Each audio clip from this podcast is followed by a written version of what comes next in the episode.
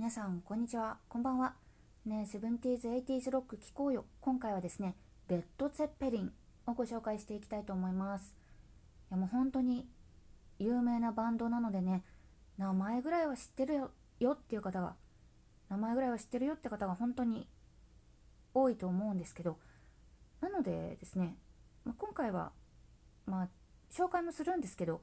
割とミーハーな視点からあのご紹介していこうかなと思っています。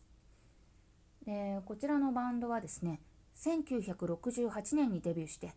1980年まで活動したバンドです。でメンバーが4人います。リーダーでギターの、えー、ジミー・ページあのいわゆる三大ギタリストと言われる方のうちの1人でまあギターがうまいギターの神様っていう感じの方ですね。でもう1人えー、ボーカルのロバート・プラント。それからベースのジョン・ポール・ジョーンズ。でドラムのジョン・ボーナムという4人のメンバーからなっています。でまあ CD の売り上げもね軽く多くは超えております、まあ、本当に偉大なまさしくロックレジェンドというバンドなんですよね。でまあそんなこと言いつつ実は私も聞き始めたのは本当に去年とかなんですけどじゃどうして聞き始めたのかっていうと、まあ、実はですねなんかあることがきっかけでちょっとジミー・ページの写真を見る機会があったんですよね。でそれを見た時にあなんてこうスタイルが良くて可愛らしいお顔立ちの方なんだろうと思ってそうキュンとしちゃいまして。でしかもねその写真が紫とマスタードっていうなかなか難しい組み合わせをあの着てたんですよ服服をね。でそれがすごいおしゃれで可愛くってでそれですごい印象に残ってたんですよね。でまあジミー・ページ見たら他のメンバーも見るじゃないですか。でロバート・プラントを見たら最初はこれも何とも思わなかったんですけどやっぱだんだん見てるうちにあれ私ロバート・プラント好きかもしれないってこうじわじわ来てでもその2人にやられちゃって聞き始めたっていう感じなんですよね。そう。レッド・ゼッペリンも顔からなんですけど私そうミハーミハーなんですよ。よくないよくないのかな？でもあれですよね。いろんな入り口がやっぱりあっていいと私は思います。そういうわけで私はすっかりあのロバート・プラントにやられてしまったわけなんですけれどももうねあのもうちょっと調べてみてほしいんですけど金髪のねこのくるくるっていう巻き毛でボリュームがあってこうプワーっていう髪型なんですけどもうあれを見た時には私この人の髪に手突っ込みたいっていうもうなんか欲望がすごくてもう手突っ込んでふわふわふわ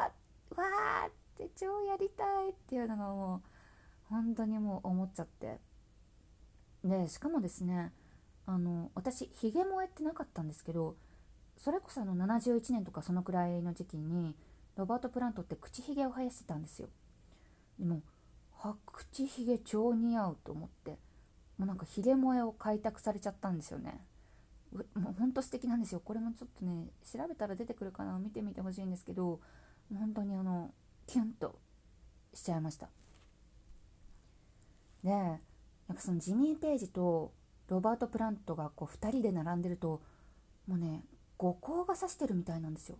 超眩しいんですよ。なんかもうスタイルが良くてめっちゃイケメンの2人がなんかこうニコニコ笑い合ってたりするともうなんか眩しすぎて私目つぶれそうになりました本当に最初見た時。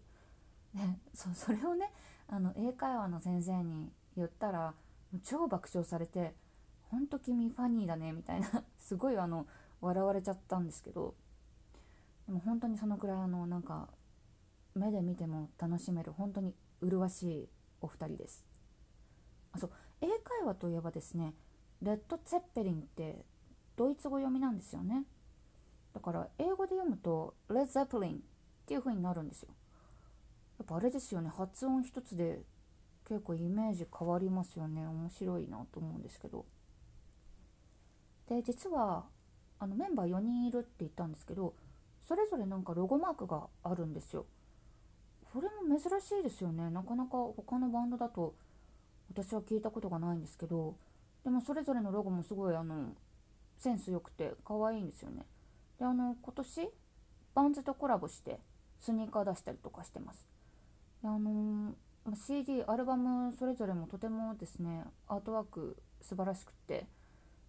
結構あのレコード屋さんに置いてたりとかするんですよでレッド・ゼッペリンのレコードって結構高かったりするんですけど、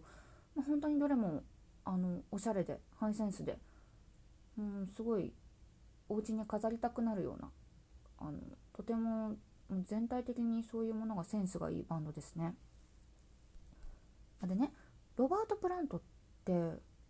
一時期その女性ものを身につけてたことがあったんですよ。あの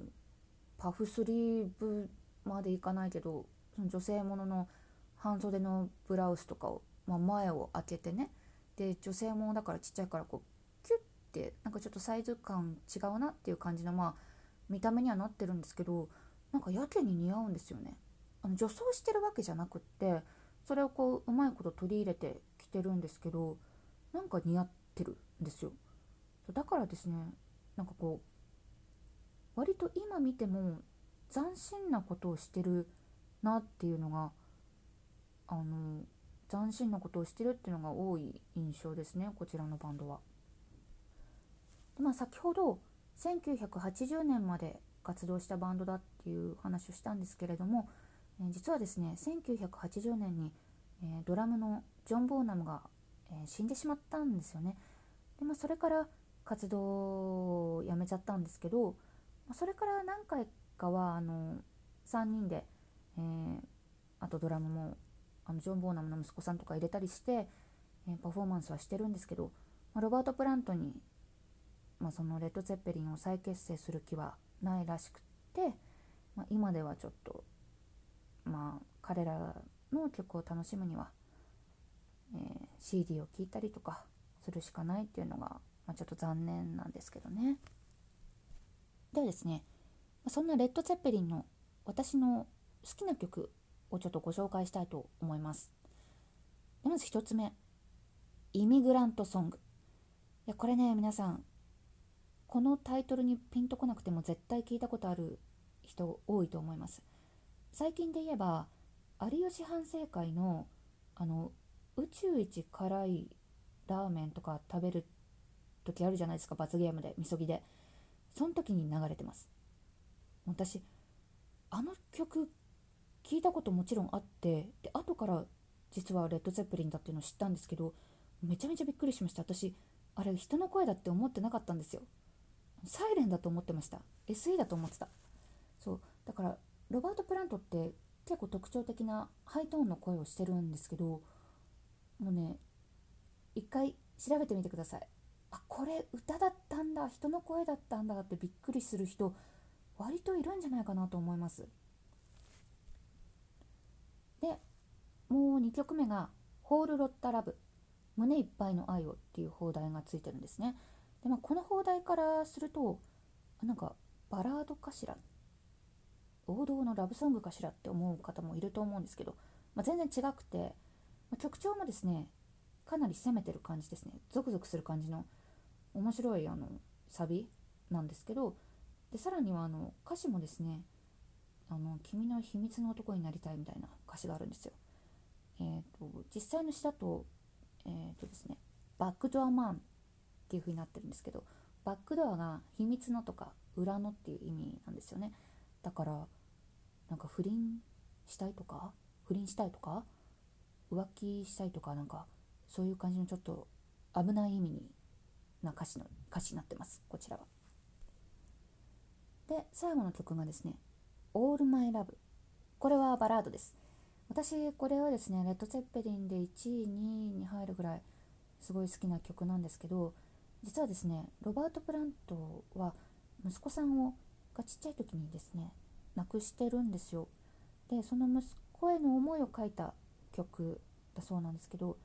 本当に切なくてあったかごい優しい曲なんですよね。そうだからやっぱりですねもう本当にいろんなバンド聴いて思うんですけどもうそれぞれの歌があって全部でやっぱこうその曲その曲にいろんな表現があってもう本当にだから、まあ、全部の曲それぞれにロバート・プラントいろんなロバート・プラントがいるみたいな感じですよね。本当にやっぱ同じ人が歌ってるのかなっていうくらいあのいろんな表情を見せてくれます。